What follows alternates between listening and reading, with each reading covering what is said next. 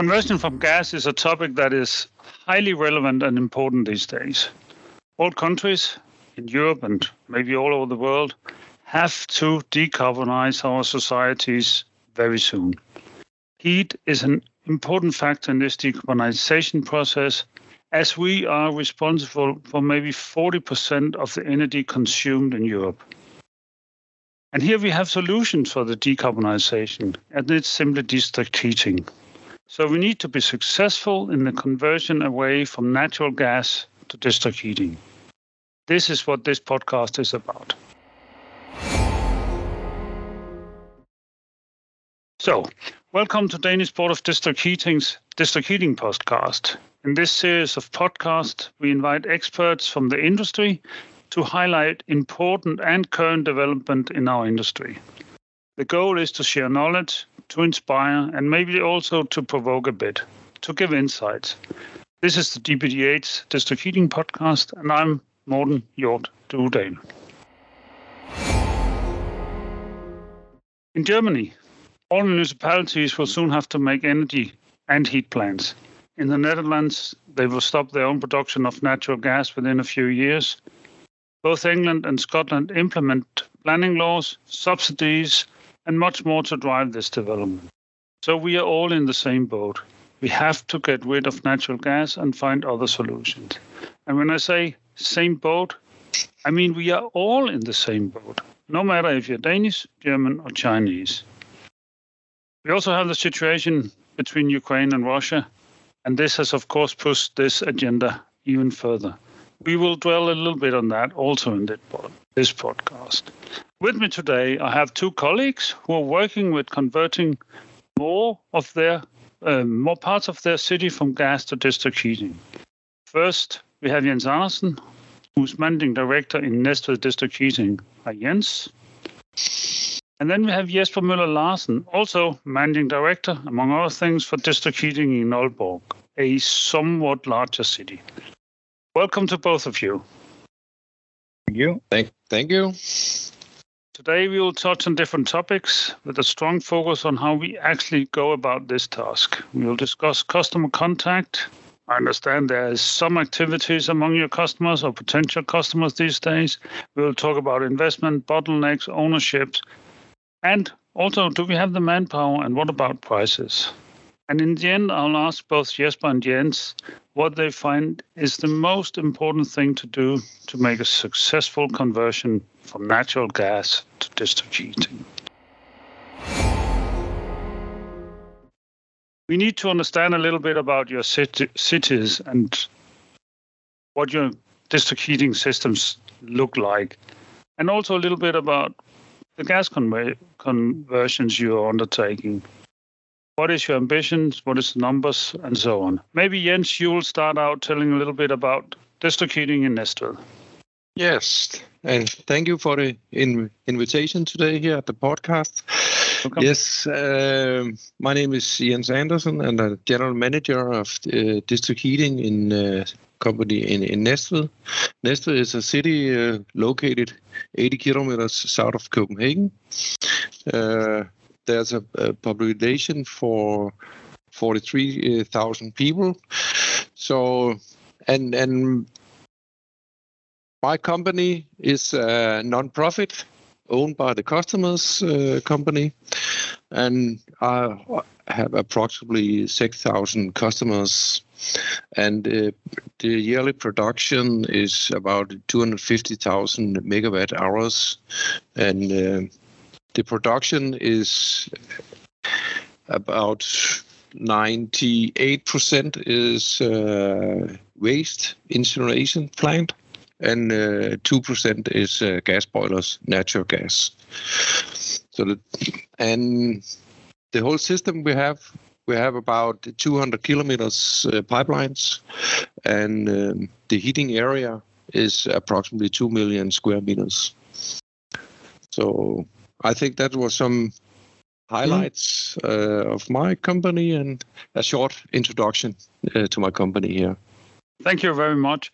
Let me have two more numbers. How many um, in your plans? How many? Um, houses, dwellings, square meters, whatever, do you plan to convert within the next five years or whatever your time plan is from Uh, gas yes. to green district heating? Uh, we are expanding our district heating area right now. We are in the year two of uh, this plan we are, and it goes in in in five years. So we think we will be f- uh, finished in uh, 24. And the plan is about 1,700 uh, housings and uh, approximately 500,000 square meters. Uh, approximately 28 megawatts uh, capacity.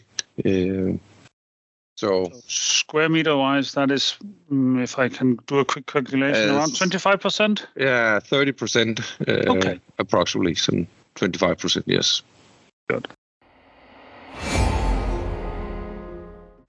From 80 kilometers south of um, Copenhagen, we go somewhat west and somewhat north to Aalborg and to a city that is a bit larger. Jesper, share some you, numbers. Thank you, Morten.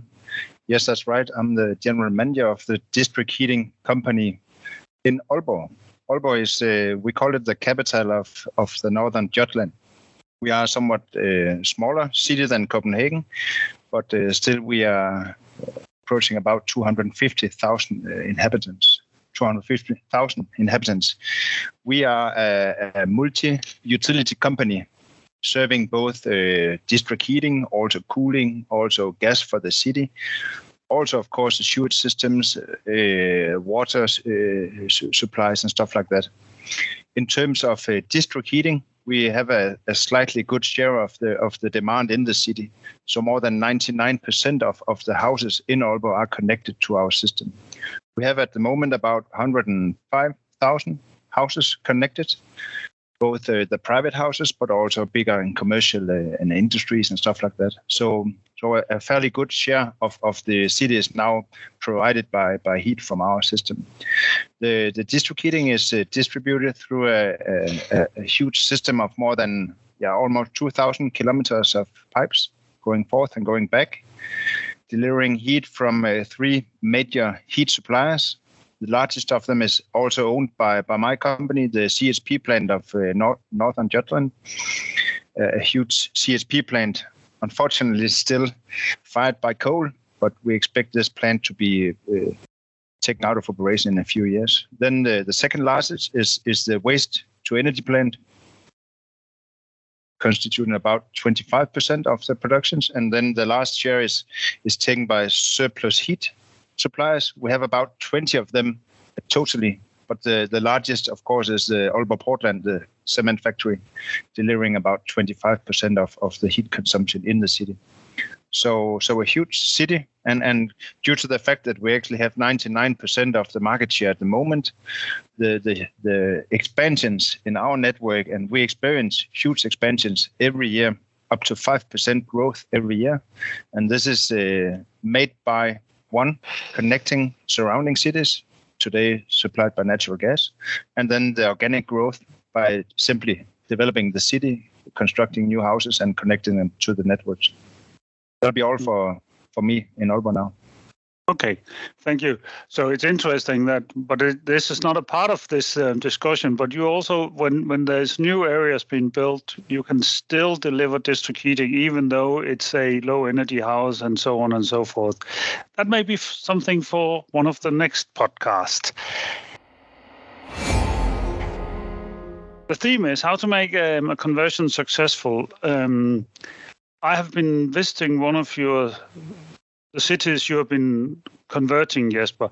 Maybe you could talk us through maybe that example or another example of how do you actually go about it? Where do you start? What do you do? How long time does it take? Um, yeah, what do you do? Yeah, I, I could say to a start that uh, I forgot to say before, but uh, the utilities of Aalborg is owned by the municipality. And the fact that we are owned by the municipalities also mean we are uh, kind of managed by a political organization, you can say. So we have a city council that's quite ambitious, and already 10 years ago they said that the, the green district heating energy should be uh, delivered for all inhabitants in the municipality of Aalborg.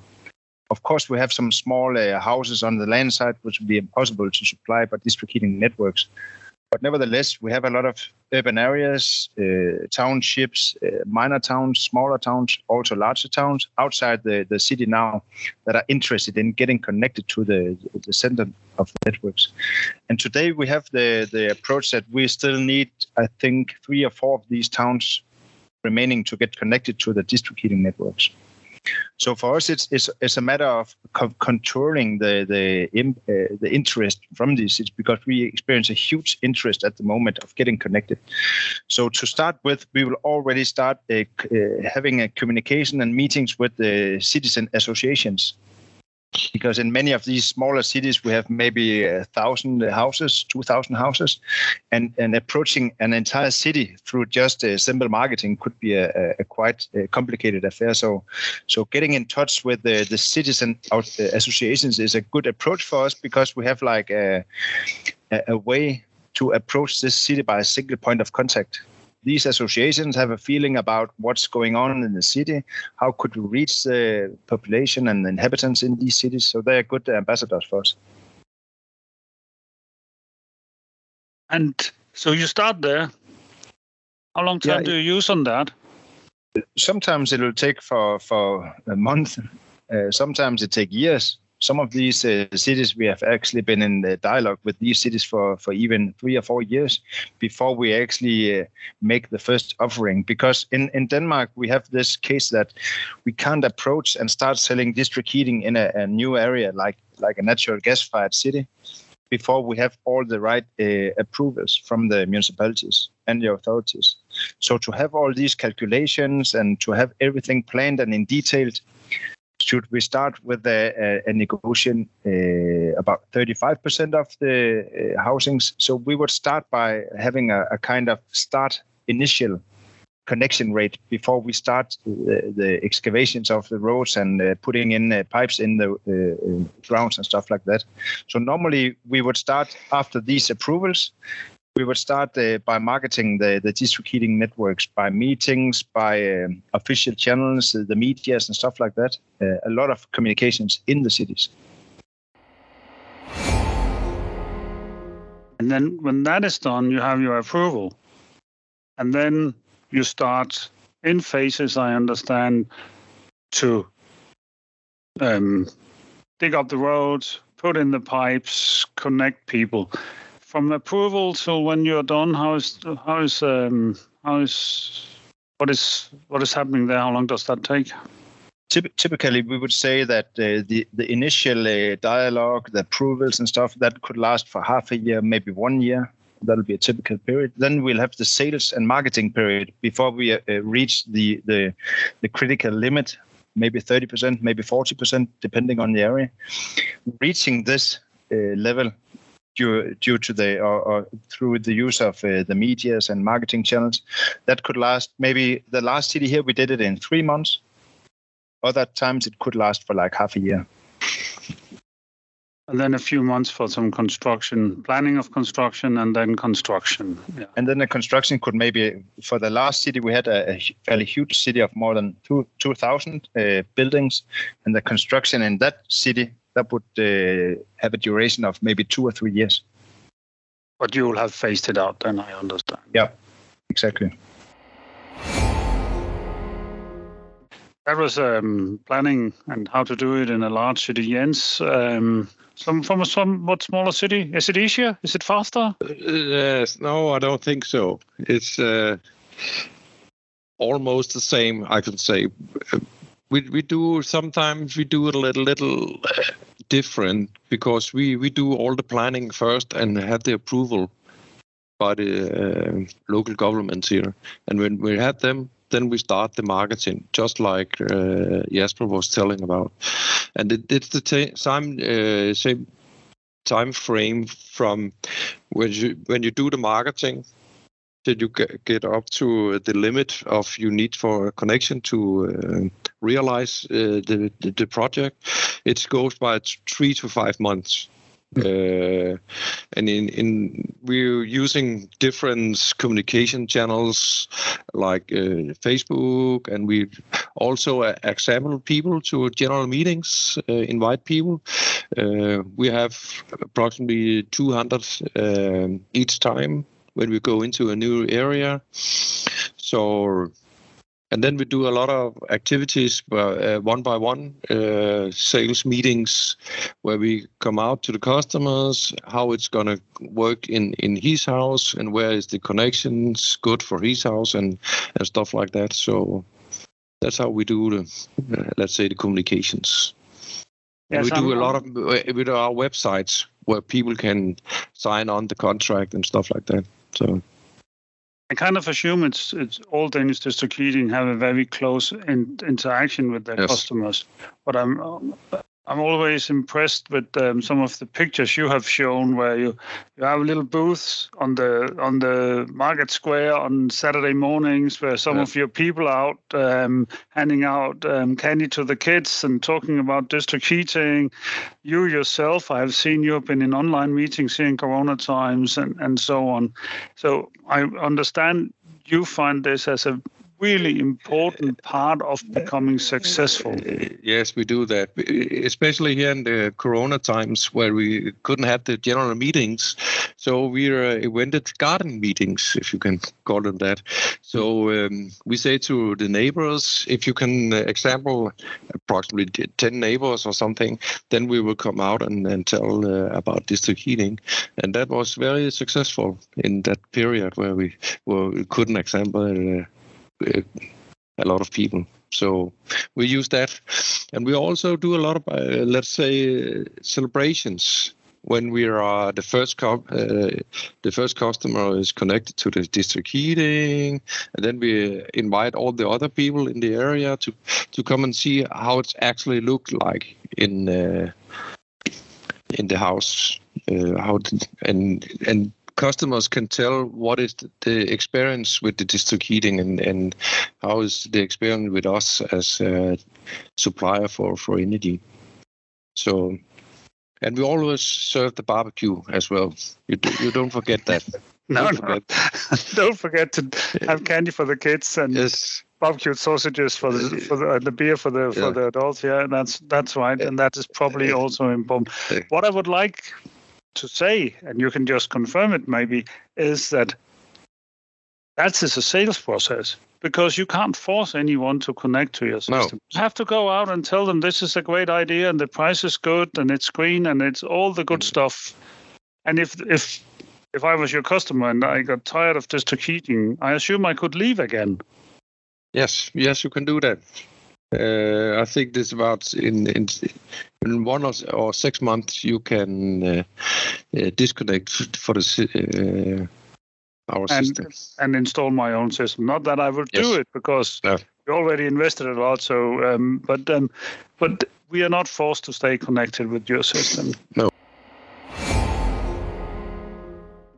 Now we're talking about that. Um, even though this is absolutely not a international political podcast, but a district heating podcast. I think I'll jump a little bit into the um, situation here. We are in March 2022. Um, the re- Ukrainian um, Russian conflict has been on for two weeks or something like that. How does um, that conflict affect um, you? Jesper, you told me the other day that there are a lot of reactions, maybe both from customers, but also maybe from the municipality and others. What is happening? Yeah, well, it's it's a really sad uh, reason for us to to to talk about the situation with the conversion and, and the energy situation, but due to the fact that uh, Ukraine and, and Russia is, is a, a center of gas, for instance, for instance, it is really essential that, that we, we start talking about it. Uh, I, I, I should mention that when we had the first energy crisis in Europe, the 70s, the first and the second crisis, it was, of course, due to, to issues about the oil supplies from, from the Middle East. And, and this, to many, looks like a little bit the same that we're having an energy crisis because of, of some supplies from a part of the world that we not quite do agree with. So, so we are a part of a political organization that actually have some standpoints concerning the use of, of Russian coal, Russian gas, and stuff like that. So, uh, one part of me and my organizations are, are really considering the, the use of energy and and the, the what do you call it where where we are buying and supplying this energy from the second part for me that's really important here is that that we have a lot of political consumers I call them political consumers because you all know that that when you have a lot of inhabitants agreeing or disagreeing with a certain political stake, you have the power being a consumer and what you choose. And at the moment, we have a huge part of the consumers contacting us at the moment because they want to get rid of Russian gas using used for, for heating purposes in the houses. And we still have in our municipality more than 2,000 houses heated by natural gas you can't even say that that they are from Russian gas, but you could also say that the Russian gas is a part of the gas supply. But you could definitely say that the prices on natural gas have risen tremendously the last few months. Just yesterday, you had we had in our prices a rise of more than fifty percent. So, so a lot of these consumers acting in, in the municipality of Aalborg are contacting us at the moment is quite a, a, front, a quite a strong front of a, even a storm at the moment because everybody in this city on natural, still on natural gas, wants to get converted to district heating. Interesting, because it's a political consumer. Yes. And I guess you have some of the same, Jens. Yes. But um, we, what we about the price? Suddenly we talk about fuel poverty. People can't yes. afford to heat their home. Yes, it's, it's not a problem with you because you're not dependent on gas prices. But what do you see? Uh, I, we, we can see uh, it's a very sad reason why we have to discuss this and the uh, pricing of gas. But but we can see, uh, as we already know, that the gas pricing is going very very high right now. So we uh, have a lot of people who's calling us in in Næstved. We are we all have about 65% of the um, heat load in in Næstved. So we also have over 4,000 buildings who uh, are on natural gas today, uh, individual natural gas. So we have a lot of calls every day. We have uh, actually yesterday talked about we have to close our telephones because we we couldn't uh, do our work here. So people are very concerned about the pricing and also the political uh, situation we have here. So a lot of demand on district heating we are experiencing right now. Yes it is a sad situation, and we have to touch on it. Um, and um, it's it's a great uncertainty for our industry right now. Some of your colleagues who are very dependent on natural gas have had to increase prices a lot because th- that's the situation. You may not have had that problem into the same degree, but then um, people are still in gas areas connecting. Let's jump back to another um, thing that is um, maybe um, also related to su- how successful it will be to make this conversion from natural gas to district heating. And here I talk about um, district heating is not just a company in itself with no connections to um, the rest of the society. Um, we have rules from the state. You mentioned a little bit about it on, on the Ukraine situation. Yes, but the municipality um, is there. We integrate with the electricity company and we integrate with the definitely with the gas company because we are taking their customers away from them.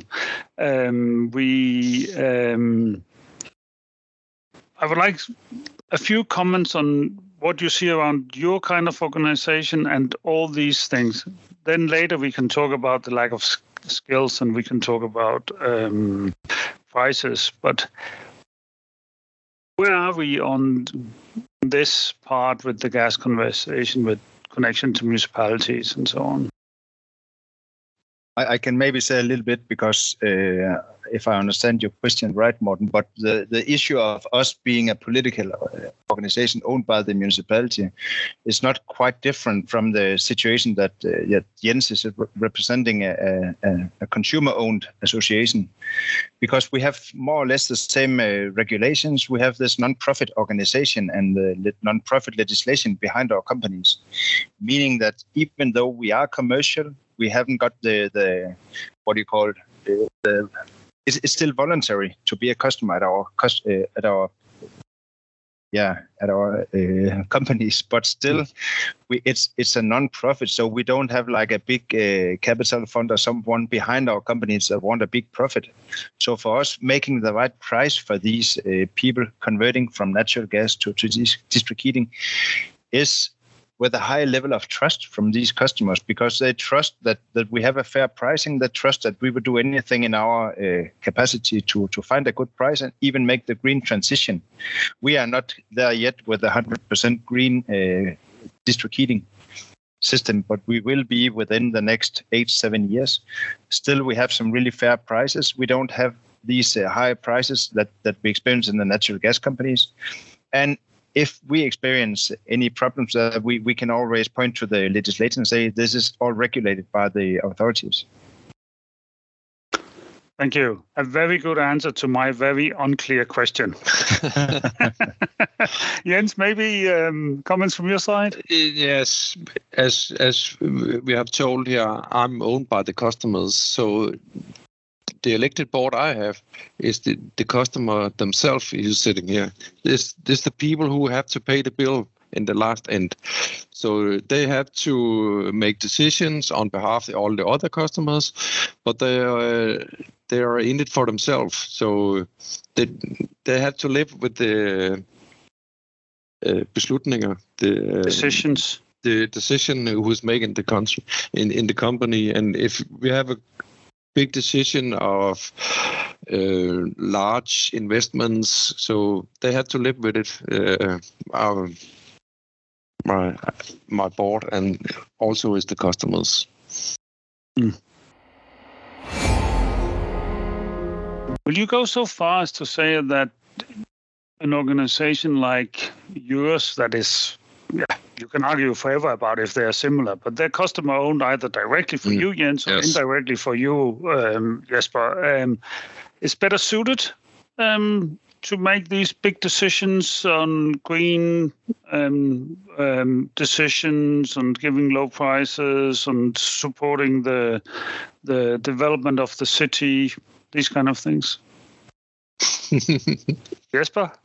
Yeah, I, I could say that uh, some people say that the part of the, the planning success in Denmark of, of making this green transition during the last decades have been the issue that we have some some both some national but also some local planning regarding how to to supply specific areas with uh, different kinds of energy sources, district heating or, or, natural gas or stuff like that. So a part of this process is also saying that we are not looking in a profit in five years, 10 years. We are looking with the long horizon here in 20 years. So having uh, projects approved in either Jens's company or my company, it should be a good business both for the society but also for the uh, business and the consumers in, in about maybe 20 years. So, so looking at these more longer perspectives, I think is a really strong argument because we have to make some really, really big initial investments, uh, pipe pipelines in the ground, huge uh, power plants, or uh, heat pumps or stuff like that. So it's it's a safe investment because you have like the municipal uh, organization behind the investment, but also you don't have like this profit uh, expectation of of of a lot of money in the future. We we just need this project to be good for the consumers. So you, this you is can, part of you, the Danish model, yeah. Yes, you you can say this model here is working in Denmark. Now I've traveled also in England and Germany, and they say, "Wow, how can you do this here?" Because everybody can see we are very successful here. So we, we can do this uh, transaction here.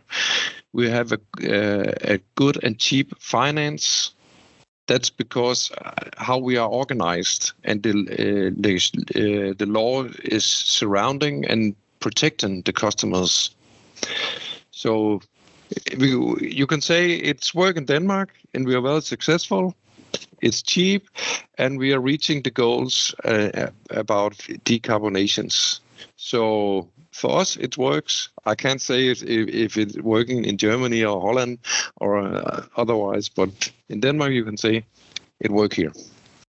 And we're really fond of it, I will say. It's it's make a lot of trust. We have a lot of trust from our customers when they are trusting us our energy supplies uh, for them. So they can see I can be elected to the board. Uh, I have influence on the company. I can go into the office. I can contact the other members of the board and say if they, if they don't uh, is satisfied with, with something. So, so it's very transparent what's going on here. But I agree is... with you, uh, Jens, because I think some people you, sh- you should actually compare the district heating networks with the municipal infrastructure, right? Because it, it's a part of the city, like the pipes for the water, like the sewage systems, like the roads, for instance. It's a part of the, the public system in the city to distribute something. But then again, you can take some energy, you can purchase energy from a commercial activity. You could purchase from an industry, surplus heat and stuff like that. You can even have these uh, smaller companies and surplus heat industries have a, a little uh, marginal uh, profit on selling heat for us. But distributing the heat and serving the customers are public, uh, either owned by the municipality or the consumers and corporations and stuff like that. But it's it's really essential that you have the long-term planning and you don't look at the profits for the next three years. Yeah. Good. Thank you. So that again, we always can come back to some of these discussion, but that is also a part of being successful in um, creating, uh, converting from from gas to district heating. That is a very clear understanding of your business modeling. If I should summarize, um, planning is key. I heard you say that, and both of you say that planning and planning and planning is really, really the key. Then a lot of customer interaction to make sure that all the customers that could benefit from your offer actually gets to it. And then I hear um, the business modeling, but also the fact that you are a company that have, and I think it's a key word you mentioned, Jens, trust, trust, and trust is, is really, really important. And that you set the goals and you help the, the city in supporting their green transition. That's some of the things that I um, um, I believe in here. Never mind that we have heard Jens say this is um, this is successful in Denmark, and look at it, it has been successful.